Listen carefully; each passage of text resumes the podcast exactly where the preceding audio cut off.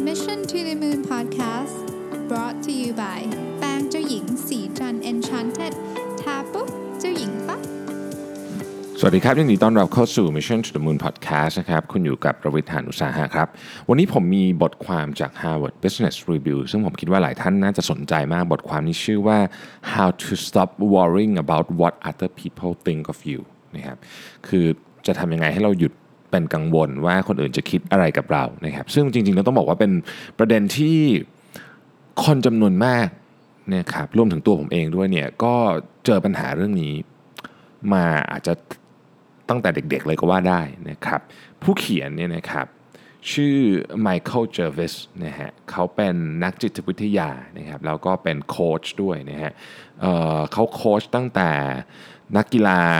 ระดับประเทศระดับโลกนะครับไปจนถึง CEO ของบริษัทที่อยู่ใน Fortune 500นะครับแล้วก็รวมไปถึงนักแสดงนะครับนักเขียนนักนักดนตรีต่างๆนานานะครับเขาก็เขียนถึงเรื่องนี้มันเป็นเชิงจิตวิทยานิดๆนะครับแล้วก็เป็นเชิงของสิ่งที่เรียกว่า self awareness ด้วยนะครับเรายังจำกันได้นะผมพูดเอ่อเรื่องของ self awareness ค่อนข้างบ่อยนะครับ ดรทาชาอูริชซึ่งทำการศึกษาเรื่องนี้ค่อนข้างเยอะมากเนี่ยแล้วเป็นคนเขียนหนังสือที่เกี่ยวกับ self awareness ที่ดีมาก ๆ ที่สุดเล่มหนึ่งนะครับชื่อว่า insight เนี่ยนะเเคยบอกไว้ว่า self awareness is the most important skill of the 21st century ก็คือการรู้จักตัวเองเนี่ยเป็นทักษะที่สำคัญที่สุดในศตวรรษที่ 21 ซึ่งผมเห็นด้วยมาก แล้วก็ไม่ใช่เฉพาะผมเห็นด้วยคนเดียวจริง ๆ แล้วก็มีคนจำนวนมากที่เห็นด้วยกับข้อความนี้นะครับบทความนี้ก็มีมีเรื่องนั้นอยู่นะฮะ โอเคอะทีนี้เรามาเริ่มกันเลยนะครับผมจริงๆต้องบอกว่าความกลัวของเราเนี่ยนะครับหรือความประมาทเราอาจจะใช้คำว่าประมาทก็ได้เนี่ยเป็นสิ่งที่สำคัญมากที่ทำให้เราไม่สามารถไปถึงศักยภาพที่เต็มที่ของเราได้นะครับเอ๊ะมันจะมีเวลาที่เราประมาทมากๆนะครับ อย่างเช่น ก่อนที่เราจะพูดกับคนเยอะๆนะครับนี่เป็นเหตุการณ์ทั่วๆไปนะคือมันก็จะมีแล้วแต่คนที่จะเป็นนะครับ หรือว่ายกมือเพื่อที่จะพูด ไอเดียของคุณในในการประชุมที่มีคนอยู่เยอะๆที่คุณอาจจะเป็นแบบตำแหน่งเล็กสุดในที่ประชุมหรืออะไรเงี้ยนะครับหรือว่าการประชุมที่ที่ที่คุณรู้สึกว่ายกแล้วมันคุณตัวคุณเองรู้สึกอึดอัดนะครับหรือว่าการเดินเข้าไปคุยกับเจ้านายเพื่อขอขึ้นเงินเดือนนะฮะหรือว่าการเดินเข้าไปทัก เพื่อนใหม่กิจกรรมเวลาสมมุติว่าเราไปเริ่มเรียนคลาสใหม่ๆแล้วต้องมี ice breaking อะไรอย่างเงี้ยมันเป็นเรื่องเล็กๆน้อยๆพวกนี้เนี่ยที่เรารู้สึกไม่ชอบนะครับก็พวกนี้เนี่ยอาการแบบนี้ส่วนใหญ่จะทำให้รู้สึกว่าเฮ้ยเราแบบเราเราเครียดเราตัวเล็กเราแบบ ฉันอยากจะหลบออกไปจากที่นี่อะไรอย่างเงี้ยนะครับ จริงๆต้องบอกว่าทั้งหมดทั้งมวลนี้เนี่ยสิ่งที่เรากลัวจริง ๆแล้วเนี่ยคือสิ่งที่เรียกว่า social disapproval พวกนี้คือเรากลัวคนอื่นไม่ยอมรับเรานั่นเองนะครับ ซึ่งอาการนี้เขาเรียกว่า fear of others people opinion ตัวย่อคือ FOPO นะครับ F O P O นะครับซึ่งไอไอตระกูลตัวย่อสีตัวเนี่ยมีเยอะมากเลยนะ อย่าง FOMO ก็คือ fear of missing out กลัวจะไม่ได้ทำอะไรกับคนอื่นนะฮะ FOPO ก็คือ fear of others people's opinions นะครับซึ่งความกลัวเนี้ยมันจะทำให้เราไม่สามารถทำสิ่งที่เราอยากทำได้อย่างเต็มศักยภาพนะครับ แล้ว ร้อยทั้งร้อยเลยนะฮะมันจะมีผลลบกับ performance ของเรานะฮะไม่ว่าคุณกำลังจะทำอะไรอยู่ก็ตาม เช่นคุณกำลังจะพูด หรือว่าคุณกำลังจะยกมือเพื่อตอบคำถามในที่ประชุมหรืออะไรก็แล้วแต่นะครับทีนี้เวลาเราเวลาเรากลัวว่าคนอื่นจะคิดยังไงกับเรื่องที่เรากำลังจะทำเนี่ยนะฮะคือพอเรากลัวปุ๊บเนี่ยเราใช้พลังงานส่วนหนึ่งไปเพื่อสู้กับเรื่องนั้น เราจะสูญเสียการโฟกัสกับเรื่องที่สำคัญของเราคือ 1. เรามีความสามารถอะไร 2. เรามีความเชื่ออะไร 3. เรามี value อะไร อะไรที่เราถือว่าเป็นสิ่งที่สำคัญสำหรับชีวิตเรา ในขณะเดียวกันเราก็เริ่มเอาพลังงานหรือโฟกัสเนี่ยไปอยู่ที่ความคิดของคนอื่นนะครับการทำแบบนี้เนี่ยอย่างที่บอกไม่มีอะไรดีนะไม่มีอะไรดีเลยนะครับคนจำนวนมากเนี่ยเมื่อรู้สึกอาการนี้นะครับรู้สึกอาการ FOPO เนี่ยนะครับก็จะเริ่มทำอะไรที่เป็นแบบกลางๆ safe safe นะคือแบบเข้าไปอยู่กับคนหมู่มากนะครับเพราะว่ากลัวที่จะโดน reject กลัวที่จะถูกล้อนะครับอะไรอย่างนี้เป็นต้นนะฮะหลายครั้งเนี่ยเมื่อถูกท้าทายความเชื่อของเรานะครับแทนที่เราจะเลือกที่จะยืนหยัดกับความเชื่อของเราว่าฉันเชื่อแบบนี้นะฮะไม่เป็นสิ่งที่ฉันเชื่อเนี่ยเราก็ยอมที่จะเหมือนกับถอยอะเพราะเรารู้สึกว่าเออไม่เอาดีกว่าเดี๋ยวคนอื่นเขาไม่ชอบเรา หรือคนอื่นเขาจะไม่เห็นด้วยกับเรา แล้วเราก็จะถูก กีดกันถูกปฏิเสธออกจากกลุ่มอะไรแบบนี้นะครับ หลายครั้งเราอาจจะไม่กล้าขอขึ้นตำแหน่ง เพราะว่าเรารู้สึกว่าเรายังไม่เหมาะสมกับการขึ้นตำแหน่งลิสต์นี้ไม่มียาวมาก แต่สิ่งที่เราต้องเข้าใจก็คือโฟโพเนี่ยนะครับ fear of other people's opinion เนี่ยเป็นธรรมชาติของมนุษย์มากๆมันเป็นสิ่งที่อยู่ในส่วนที่เราเรียกว่าสมองดึกดำบรรพ์น่ะ นะครับคือมันติดตัวเรามาตั้งแต่สมัยที่เรายังอยู่ในทุ่งซาวาน่าอะไรพวกนี้เนี่ยนะครับคือว่าจริงๆเนี่ย social approval เนี่ยเป็นเรื่องสำคัญในยุคนั้นนะฮะเพราะว่าหลายพันปีหมื่นปีที่แล้วเนี่ยนะครับคนที่เหมือนกับคล้ายๆกับว่าล่าสัตว์ไม่สำเร็จนะจะถูกลงโทษหรืออาจจะคือตำแหน่งในเผ่าของคุณก็อาจจะสั่นคลอนได้อะไรพวกนี้เป็นต้น เพราะฉะนั้นเรื่องนี้ความอยากที่จะฟิตความอยากที่จะอยู่ในสังคมได้เนี่ยเป็นเรื่องที่ มีมาตั้งแต่ดึกดำบรรแล้วนะครับแล้วมันหนักมากในยุคนั้น เพราะว่ามันหมายถึงการอยู่รอดของคุณเลย ถ้าเกิดคุณไม่มีคุณถูกขับออกจากเผ่าเนี่ยโอกาสที่คุณจะรอดด้วยตัวด้วยตัวเองนี่มันยากมากนะครับเพราะฉะนั้นมันฝังอยู่ลึกในสมองของมนุษย์เลยนะฮะการที่เราอยากจะฟิตอินกับคนอื่นนะครับทำให้เราเนี่ยกลัวการพูดสิ่งที่ตัวเองเชื่อ หรือสิ่งที่ตัวเองคิดออกมานะครับในที่สุดเนี่ยแน่นอนว่า พอมีอาการนี้ปุ๊บเนี่ยมันก็ทำให้เราไม่สามารถที่จะอยู่กับอยู่หรือใช้ชีวิตอย่างเต็มประสิทธิภาพของเราได้นะฮะทีนี้เนี่ยเมื่อเราเจออาการนี้ ผมเชื่อว่าเกือบทุกคนเคยเจอ และยังยังอาจจะยังเจออยู่ทุกวันนี้นะครับ เราจะเราจะทำยังไงดีนะฮะโอเคสิ่งที่ต้องบอกว่าอาการพวกนี้เนี่ยตระกูลพวกนี้ทั้งหมดเนี่ยนะครับเราต้องรู้จักมันก่อน คือทันทีที่อาการพวกนี้มาเนี่ยส่วนใหญ่มันจะมาพร้อมกับ อาการทางร่างกายด้วยนะครับซึ่งเป็นของที่สังเกตง่ายนะอย่างเช่นบางคนมือเย็นนะครับบางคนรู้สึกขนลุก บางคนรู้สึกมือสั่นนะครับบางคนรู้สึกปากแห้ง อะไรอย่างเงี้ยคือเราเราจะมีอาการแบบนี้ควบคู่มาด้วยเสมอนะครับหรือบางคนรู้สึกเหงื่อออกที่มือเวลาต้องไปพูดในที่สาธารณะกับคนเยอะๆนะฮะเมื่อเรารู้อาการพวกนี้ปุ๊บเนี่ยให้รับรู้ก่อนนะครับรับรู้ก่อนนะครับแล้วก็ เริ่มที่จะสร้างความมั่นใจให้กับตัวเองนะครับอันนี้จริงๆมันเป็น self talk อันหนึ่งนะปกติผมไม่ค่อย self talk นะครับคือ self talk คือพูดกับพูดกับตัวเอง เพื่อให้เรามั่นใจอะไรบางอย่าง แต่ว่าอันเนี้ยเวลาจะไปพูดในที่ที่คนเยอะๆหรืออะไรเงี้ยบางที self talk ดีนะฮะของพวกนี้ต้องฝึกนะคือมันไม่ได้มาเองนะครับคือคุณต้องรู้ก่อนว่าโอเค ตอนนี้เราประมาทอยู่ครับเช่นมือเราเย็นเราประมาอยู่นะครับแต่เราก็ต้องบอกตัวเองว่าเฮ้ยเราเตรียมพร้อมมาดีนะเราเราก็พูดดีนี่ทุกครั้งที่เราพูดเราก็ทำได้ดี ก็ไม่เห็นมีใครว่าเราพูดไม่ดีตรงไหนเลยนะครับแล้วก็เราคิดว่าเรามีสิ่งที่อยากจะมาแชร์กับ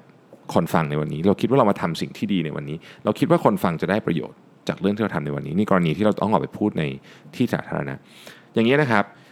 พอเราพูดอย่างนี้กับตัวเองปุ๊บเนี่ยเราจะกลับมาโฟกัสกับสิ่งที่เรากำลังจะต้องทำก็คือเราจะต้องเอา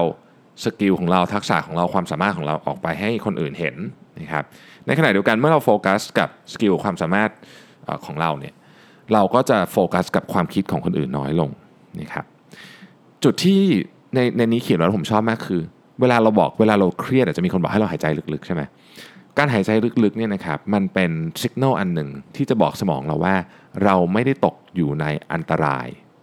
คือเวลาคืออาการพวกนี้ที่เรา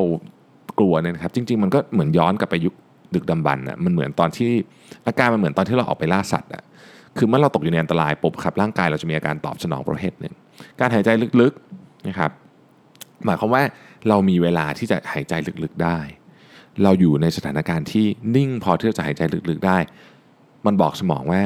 เฮ้ยเราไม่ได้ตกอยู่ในอันตรายนี่นะครับแล้วเราก็จะสงบลงนะฮะทีนี้อันนั้นเป็นอาการวิธีการแก้เบื้องต้น แต่ถ้าเกิดว่าเราอยากจะแก้เรื่องโฟโพจริงๆนะครับสิ่งที่ต้องทำคือต้องสร้าง self awareness คำว่า self awareness เนี่ยหมายถึงอะไร ขออนุญาตทวนอีกครั้งหนึ่งนะฮะ self awareness เนี่ยนะครับคือการเข้าใจว่าเราคือใครนะฮะซึ่งปกติคนส่วนใหญ่ก็เข้าใจอยู่แล้ว อาจจะไม่ได้เป็นการเข้าใจที่ลึกซึ้งมาก คนที่เข้าใจตัวเองลึกซึ้งมากเนี่ยจะต้องมานั่งคิดครับว่าอะไรเป็นสิ่งที่นำพาเราอยู่อะไรเป็นสิ่งที่เราเราเชื่ออะไรเป็นสิ่งที่เราไม่เชื่อนะครับ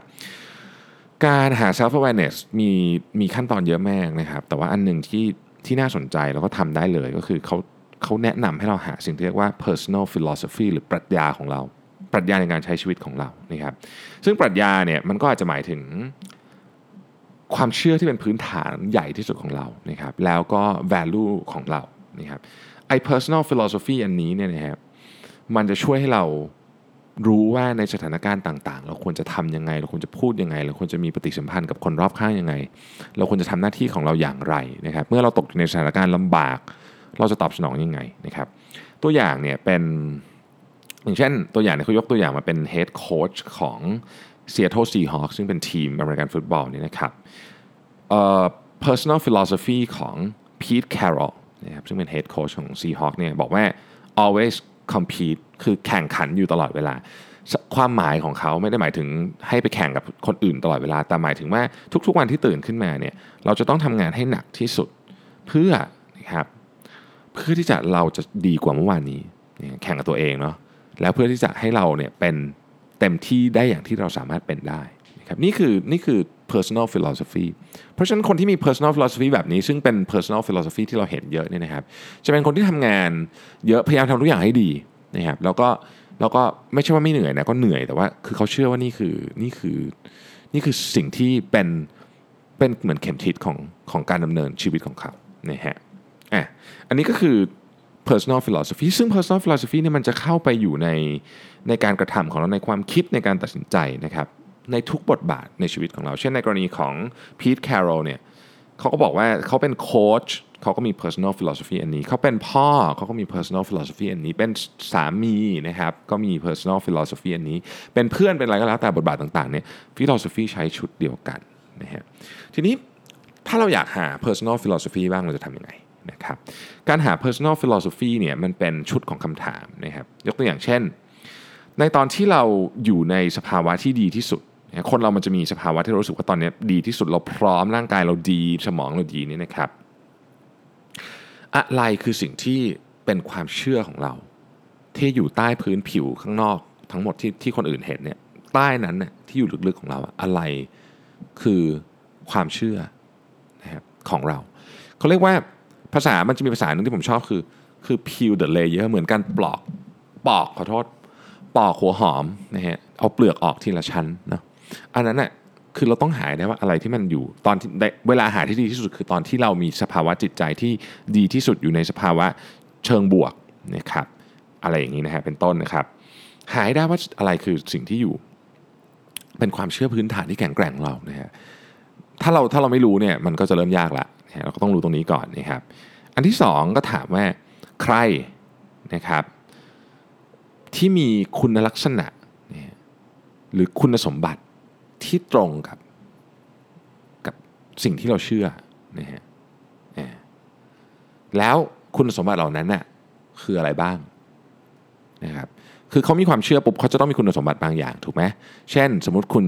สมมติว่าเราเชื่อเหมือนกับ พีทแคโรลคนเมื่อกี้ที่เป็นตัวอย่างว่า always compete เนี่ยคนคนนี้จะมีลักษณะที่มีวินัยสูงมากนะครับเราก็มาดูว่าเฮ้ยก็เชื่อเหมือนเราเลยคนนี้แล้วก็เขามีคุณลักษณะแบบนี้นะครับแล้วก็เอามาเรียบเรียงครับเอามาเรียบเรียงว่า จริงๆ มันก็ไม่ได้มันก็อาจจะไม่ได้เป็นอะไรที่ยากซับซ้อนมากคือเราก็เขียนคำออกมาเนี่แล้วเราก็มาเรียบเรียงว่าจริง ๆ แล้วเนี่ยเอ๊ะอะไรมันเป็นสิ่งที่ที่นำเราอยู่นะครับเช่นความรู้สึกที่ พยายามจะเป็นคนที่มีประสิทธิภาพสูงสุดในชีวิตสมมตินะสมมติอันนี้เป็นสิ่งที่เราเชื่อนะครับ อันนี้คือสิ่งที่นำเราอยู่อย่างเงี้ยนะครับผู้เขียนได้บอกว่ามันเป็นประสบการณ์การการหา personal philosophy เนี่ยเป็นประสบการณ์ที่ eye opening และ powerful มาก ๆ ส่วนตัวเนี่ยผมไม่ได้ทำกระบวนการขนาดนี้ แต่ผมทำผ่านอะไรคล้าย ๆ แบบนี้ แต่ไม่ได้เขียนนั่นเองนะครับผ่านอะไรคล้าย ๆ แบบนี้ต้องต้องบอกว่าผมหา personal philosophy ในช่วงนี้ของชีวิตเจอจากการวิ่งอะต้องต้องพูดอีกครั้งหนึ่งเพราะฉะนั้นมันก็คล้ายๆกันนะเพราะมัน powerful จริงๆครับคือพอคุณได้ปุ๊บเนี่ยมันจะเป็นมันจะเปลี่ยนมุมมองคุณไปเลยนะฮะในเคสของผู้เขียนเนี่ยก็บอกว่านักธุรกิจนักกีฬา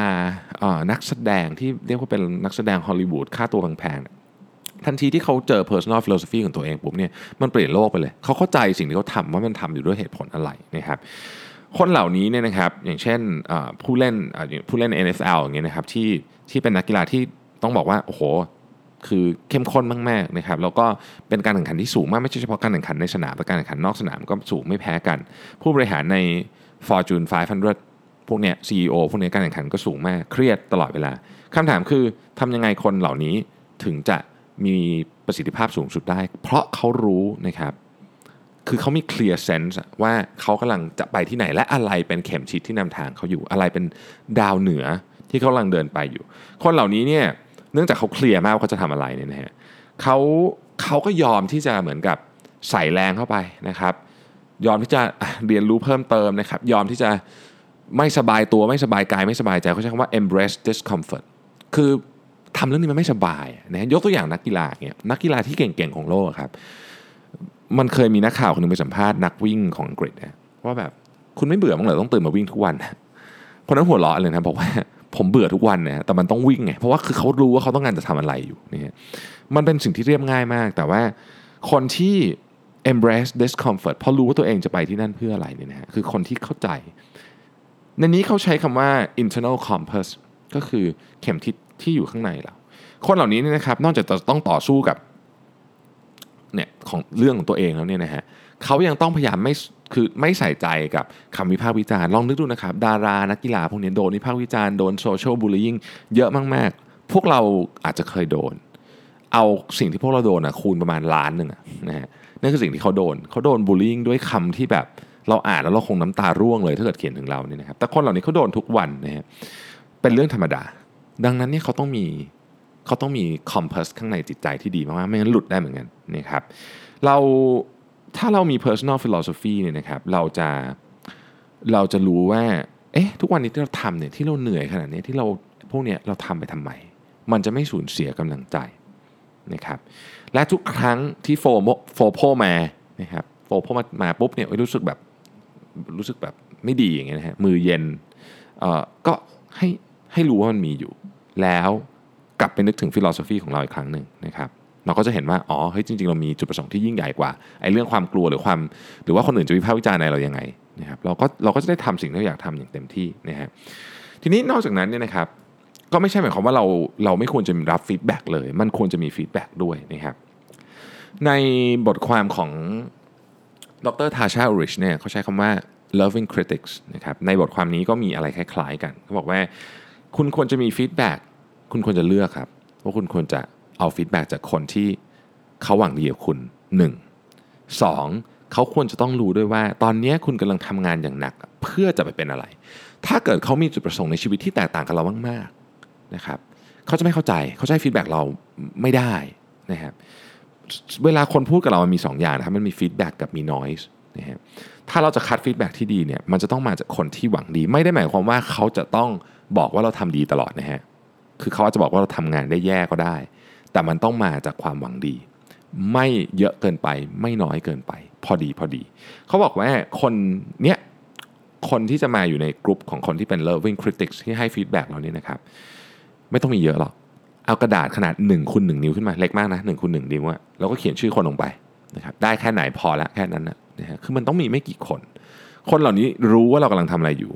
ทำเพื่อจะไปที่ไหน เขาจะให้ feedback ได้อย่างถูกต้อง feedback เหล่านี้ต้องถูกนำไปคิดอย่างมากๆนะครับ ที่เหลือมันจะเป็น noise ละจากคนอื่นนะฮะซึ่งพวกนั้นเนี่ยมันจะค่อยๆหายไป คือคือเสียงมันจะเบาลงเบาลง ถ้าเกิดเราฟังเสียงในในใจของเราเอง และฟังเสียงจากคนที่เรารู้ว่าเราคัดมาละคนพวกเนี้ยเข้าใจว่าเราอยากไปที่ไหนสำคัญมากๆเลยนะครับเขาต้องเข้าใจด้วยว่าเราอยากไปที่ไหนเรากำลังทำอะไรอยู่ตอนนี้เพื่ออะไรนะฮะ เพราะว่า feedback มันเป็นการ double check จริงๆ ว่าสิ่งที่เราทำอยู่นี่มันถูกต้องหรือเปล่านะครับเราทำให้เรามองมุมได้กว้างขึ้นนะฮะพอเราเข้าใจแบบนี้แล้วเนี่ยเราจะเริ่มไม่เป็น FOPO แล้วเราจะรู้สึกว่าความคิดของคนอื่น มันก็เป็นแค่ความคิดของคนอื่นนะครับเราจะเริ่มกลัวการพยายามอยากจะอยู่ในหมู่คน เหมือนกับอยากจะเป็นคน อยากจะเป็นค่าเฉลี่ยเนี่ยน้อยลง แล้วเราก็จะเริ่มมีพลังในการที่จะทำในสิ่งที่เราอยากเป็นมากขึ้น แล้วเราจะค่อยๆฉาย ความสว่างในตัวเองออกมานะครับโอเคนี่เป็นนี่เป็นนี่เป็นอะไรที่ทั้งหมดนี้มันเป็นเชิงนามธรรมมากๆ แต่มันทำได้นะครับผมผมขอบอกว่ามันทำได้ แล้วมันไม่ได้เป็นอะไรที่แบบ ไม่ได้เป็นกิจกรรมชวนเชื่อหรืออะไรเงี้ยผมคิดว่ามันเป็นเรื่องพื้นฐานที่สุดของมนุษย์ เราเข้าใจระบบการทำงานของจิตใจเราเมื่อไหร่ปุ๊บเราก็จะสามารถหาวิธีการที่จะบริหารจัดการมันได้ เหมือนกับทุกเรื่องอะธุรกิจก็เหมือนกันเราก็ต้องเข้าใจระบบ เราถึงจะบริหารจัดการมันได้ สภาพจิตใจเราก็เช่นเดียวกันนะครับ ขอบคุณมากนะครับที่ติดตาม Mission to the Moon Podcast แล้วก็สำหรับท่านไหนที่สนใจอยากจะสมัครงานกับเรานะครับ ตอนนี้มีรับสมัครงานเยอะมากนะครับ ก็สามารถเข้าไปดูในรายละเอียดได้นะครับ ในเพจของ Mission to the Moon scroll มานิดหนึ่งนะฮะจะมีประกาศรับสมัครงานอยู่นะครับ ขอบคุณแล้วพบกันใหม่ในวันพรุ่งนี้ครับ สวัสดีครับสัสิเพราะความสดใสมีได้ทุกวัน